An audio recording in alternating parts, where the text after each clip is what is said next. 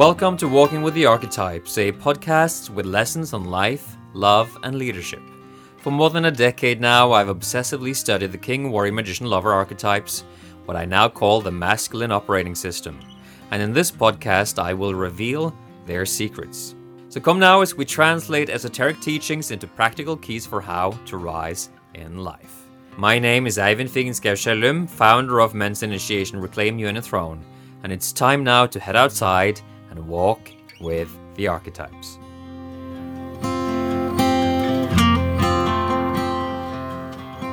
Good morning, my friend.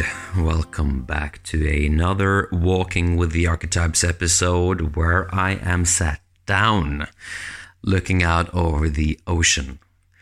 It is a strange kind of weather today. You probably experienced it before that there is sun, but still there is fog and so there's mist just drifting past the window but yet at the same time the sun is shining down all around me. And um, yeah strange weather phenomenon. And it's time to return to the um, inquiry around archetypal inflation. How do we get hijacked by archetypes? This is something that i'm very very interested in and of course, you can be hijacked by any number of archetypes. King, Warrior, Magician, Lover is the sort of archetypal operating system, the core archetypes. Though, when you go to the work of Caroline Myss and other people, you will find that there are all kinds of archetypes.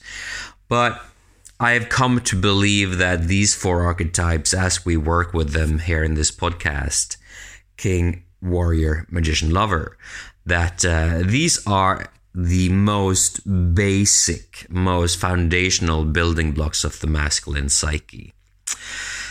So that's where I choose to focus my attention. I was just reading up on some of the manifestations of the warrior archetype shadow because we are speaking here about inflation, which is to say, what happens when we get too much archetypal energy inside of our psyche. Now, this is a little bit of a technical idea, so let me see if I can explain this a little bit more to you before we dive deeper. So, we we're connected as human beings uh, through our personal psyche into the collective. And Carl Jung's discovery was that there is a collective unconscious where patterns of the psyche are swirling in like a, an archetypal soup. And so we're all plugged into this. Probably through our genetic material, we are wired into these particular patterns that have formed through millennia of cultural evolution. So, what happens when this collective unconscious floods into our psyche is that we get hijacked. As I talked about yesterday, there's a radiation damage to our internal psychic system from being infused by energies that are much greater than ourselves in one of the best books by Robert Moore, he talks about the dragon within. Facing the Dragon is the name of the book. And the, the dragon is a metaphor for grandiosity, which is when we are filled by an energy that is greater than ourselves. You get that, yeah? So you you you attribute uh, wisdoms and an ability to coach people or to lead people or to counsel people in areas where you don't actually have any mastery yourself. So that becomes a grandiosity complex in the psyche. Say, for instance, that I were to be completely convinced that I could save the world from its delusion because I have a map of reality that would save everyone. If I absolutely had a mess of a life, I, uh, I would be completely grandiose. And if I were to believe that in my particular life, that would be completely grandiose because I haven't deserved that particular belief in my life. So basically, what we're talking about is a lack of humility. that comes from a place of feeling unworthy. Maybe I feel unloved, maybe I feel unseen, and because I feel so unseen and so unloved, I need to create a fictional identity for myself in which I am greater than I actually am. And this is when the archetypal realm comes flooding into a psyche. Are you getting what I'm saying here? That this archetypal possession being hijacked by an archetype is only a danger when I myself feel fragile in my own sense of self. And so it's basically a, a dynamic of a fragile and fragmented ego structure being exposed to an energy that it cannot hold. I believe it was Heinz Kohut that talked about the system self, which is an idea there is a structure inside of the psyche that systematizes the self, which brings structure to the self. And if there isn't structure to the self, there will be an overinflation by the archetypal self. Okay, that should be enough of a refresher on what is actually going on when we're hijacked by an archetype. So earlier this morning, I was reading up on this phenomenon of high school shootings. I was reading up on Elliot Rodger. Uh, I think he was the son of a Hollywood director. Uh, and um, this incident was some years back where he was this clearly lonely and narcissistic guy that had been unseen by women in his life, even though he considered himself to be a perfect gentleman. That was a hell of a catch. So clearly, this guy was so dysfunctional that his affluence didn't have much of an impact on his desirability by women. But anyway, there was there was something in this manifesto of his that is familiar in a lot of men's life is that they feel lonely, they feel like they're being unseen by women, and they are struggling with that. And so, what is it that typically makes a man desirable to women? Well, it is his healthy access to the warrior archetype because when he has that, he holds a firm boundary for danger so she can feel safe. He knows how to pursue success in life.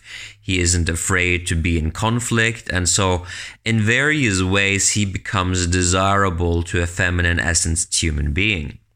Normally a woman, yes. And so, and so when an insecure young man like Elliot Rodgers tries so hard to make himself desirable to women without actually having an internalized access to the healthy, safe warrior, well, then he will be floating, as I was talking about yesterday.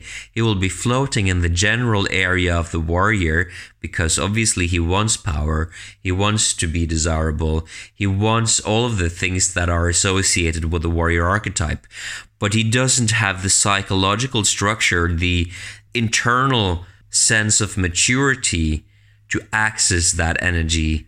He becomes unsafe with power. He becomes unsafe with boundaries. He becomes unsafe with discipline. He doesn't have the qualities of the warrior the boundary setting, the energy, the courage, the resilience, the integrity, the service, and the power. He doesn't have those. And so he needs to compensate with an artificial internal shadow complex. Now he becomes a sadist. So the active shadow complex of the warrior is the sadist. So here Elliot Rogers wants to rain down fire and brimstone on all of the people who have not been good to him. So let's see some of the words. Let's see if I can find them here. Humanity is a disgusting, wretched, depraved species. I think this is from the video clip. Eh? If I had it in my power, I would stop at nothing to reduce every single one of you to mountains of skulls and rivers of blood, and rightfully so. You deserve to be annihilated, and I will give that to you. You never showed me any mercy, so I will show you none. Now, these are the words of a man who considers himself to be a gentleman. And so what happens? His politeness and his gentlemanly behavior is obviously a cover for deep resentments. And because he hasn't been given a training as a man for how to be with the warrior archetype, he hasn't been initiated into healthy power, he doesn't know how to become attractive to a woman. And so now he has to compensate with this fire and brimstone larger than life, I'm going to rain down destruction on you, this archetype. This is a very extreme version of what happens to us when we become hijacked by the warrior archetype. Hijacked, by definition, would suggest that we have too much of that archetype. In less severe ways, this can play out in the form of workaholism so we don't feel worthy, we don't feel lovable, we don't trust that our beingness is good enough. And so we need to work, work, work, work harder, harder, harder. It's never good enough. It's never good enough. I I achieve something, I get love for a day or two, and it fades back out because I can't hold that in my psyche, you see. I don't have the psychological structure to feel lovable, and so now I need to start working again harder, harder, harder, harder, more, more, more, more deliver, deliver, deliver, results, results, results, because I don't think that I have inherent worth. So I need to constantly prove myself. And this is a way that the sadist runs our asses into the ground. We have all of this warrior energy, but it sort of goes into this strange loop where it comes back at us. We push this warrior into the world. results, but it comes back at us. Because all of the output comes from a lack of intrinsic worth. So, this is a way that we can be possessed by the warrior archetype that is a lot more commonplace for most of us. We know this from experience that we're working so hard, many of us, to prove to the world that we are good enough, that we belong, that we are worthy, and it makes us tired. Self worth through doing is like chasing the treasure at the end of the rainbow. See, my brother and my sister, self worth is an internal job it will definitely help to have actual real life successes because that will stabilize our ego structure in such a way that we will not be hijacked by the archetype.